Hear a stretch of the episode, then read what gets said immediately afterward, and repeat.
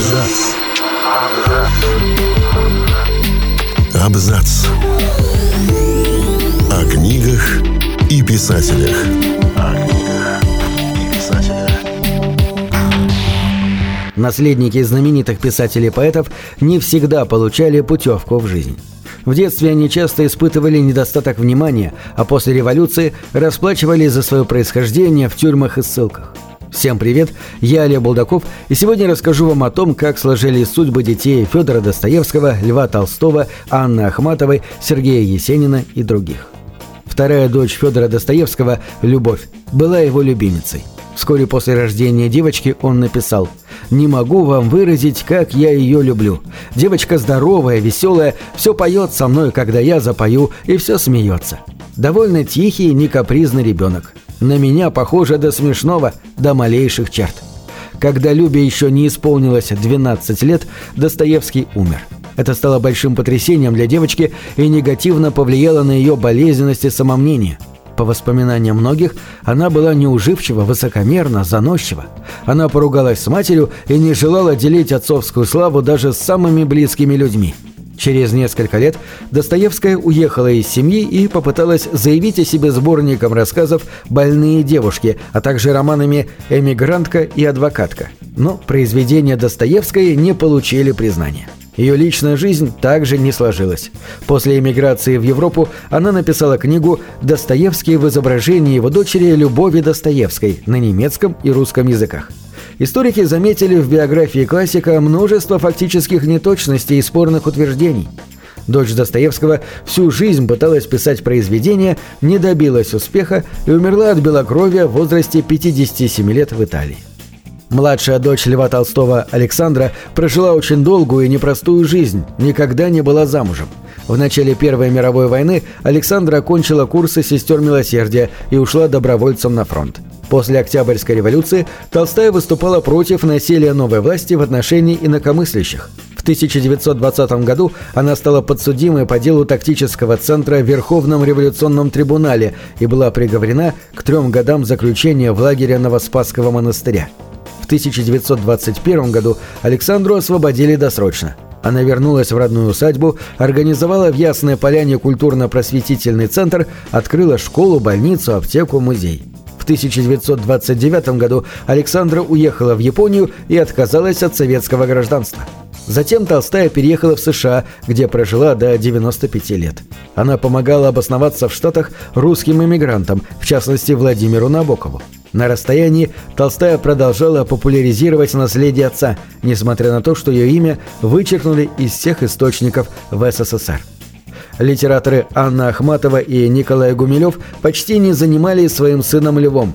Мальчика с младенчества растила бабушка по отцовской линии Анна Ивановна. Вскоре супруги развелись, а в 1921 году Николая Гумилева расстреляли по обвинению в участии в контрреволюционном заговоре. После революции Анна Ивановна с внуком оставили поместье и уехали в Бежецк Тверской области. В 1923 году Ахматова вышла замуж за искусствоведа Николая Пунина, после этого навестила сына на всего дважды. При этом ежемесячно присылала на его содержание по 25 рублей. В 1929 году Лев переехал к матери в Ленинград и не смог поступить в пединститут имени Герцена, потому что считался сыном контрреволюционера. Он начал трудиться чернорабочим на заводе, подрабатывал в трамвайном депо и окончил курсы коллекторов геологических экспедиций. С 1931 года Гумилев-младший ездил в экспедиции в Прибайкалье, Среднюю Азию и другие места. Это обеспечивало питание и заработок. Затем, в течение 36 лет, он принял участие в 20 геологических, археологических и этнографических экспедициях. В 1933 году после очередной поездки Лев приехал в Москву, подружился с Осипом Мандельштамом и получил первый опыт литературной переводческой работы. Годом позже Гумилеву удалось поступить на исторический факультет Ленинградского университета. В тот момент состояние сына Ахматовой было особенно плачевным, он буквально голодал. В университете Лев вступился за своего отца перед преподавателем, который грубо о нем отозвался. В результате 28 сентября 1938 года Гумилева приговорили к 10 годам заключения и отправили на строительство Беломор-канала. Затем срок сократили до 5 лет и переместили заключенного в трудовой лагерь в Норильск. В В 1943-44 годах Гумилев работал геотехником в геофизических экспедициях в Красноярском крае, а в октябре 44 ушел добровольцем на фронт. В 1946 году он окончил университет и поступил в аспирантуру Института Востоковедения Академии наук. Тогда же Гумилев смог вернуться в науку и заниматься археологией, географией, историей, этнологией и философией. Он также стал создателем пассионарной теории этногенеза. В браке с актрисой Зинаидой Райх у поэта Сергея Есенина родились дочь Татьяна и сын Константин. Сразу после появления на свет Константин тяжело заболел, и мать увезла его на лечение в Кисловодск. Когда мальчику исполнился год, Есенин подал на развод и оставил детей супруге. Вторым мужем Райх стал знаменитый режиссер Всеволод Мейерхольд, который заменил отца детям Есенина. Во время сталинских репрессий Мейерхольда арестовали и позже расстреляли, а Зинаиду вскоре убили неизвестные у нее дома. Словно предчувствуя опасность, незадолго до своей смерти она попросила детей уйти. На тот момент они уже были совершеннолетними, а у Татьяны даже родился сын. Из квартиры в центре Москвы Татьяну и Константина немедленно выселили – во время войны Татьяна с мужем и ребенком переехала в Узбекистан и по ходатайству Алексея Толстого получила маленькую комнату. До конца жизни она жила в Ташкенте, работая корреспондентом газеты «Правда Востока» и научным редактором в местных издательствах. В 1941 году Константин ушел на фронт, со временем начал командовать ротой и получил тяжелое ранение легких. Всего он был ранен трижды.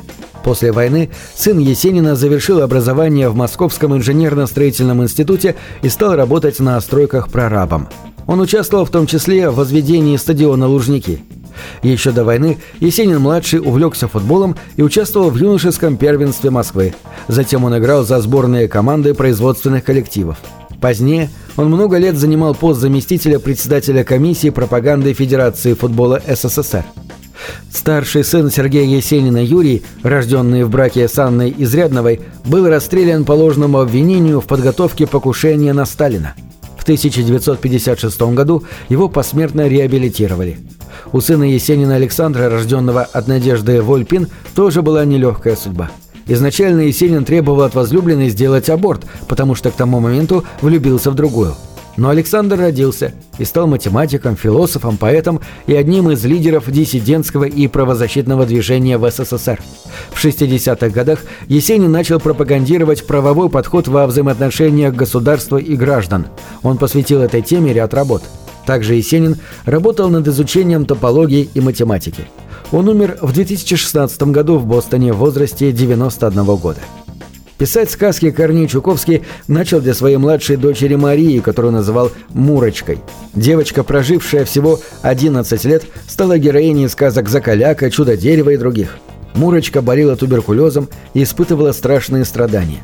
Ей даже ампутировали глаз и ногу. Писатель долгое время отказывался верить в то, что дочь неизлечима. В 1932 году в «Пионерской правде» была опубликована автобиографическая повесть Чуковского «Солнечная» о детях-пациентах противотуберкулезного диспансера в Алупке, где умерла Мурочка. На этом все. Читайте хорошие книги.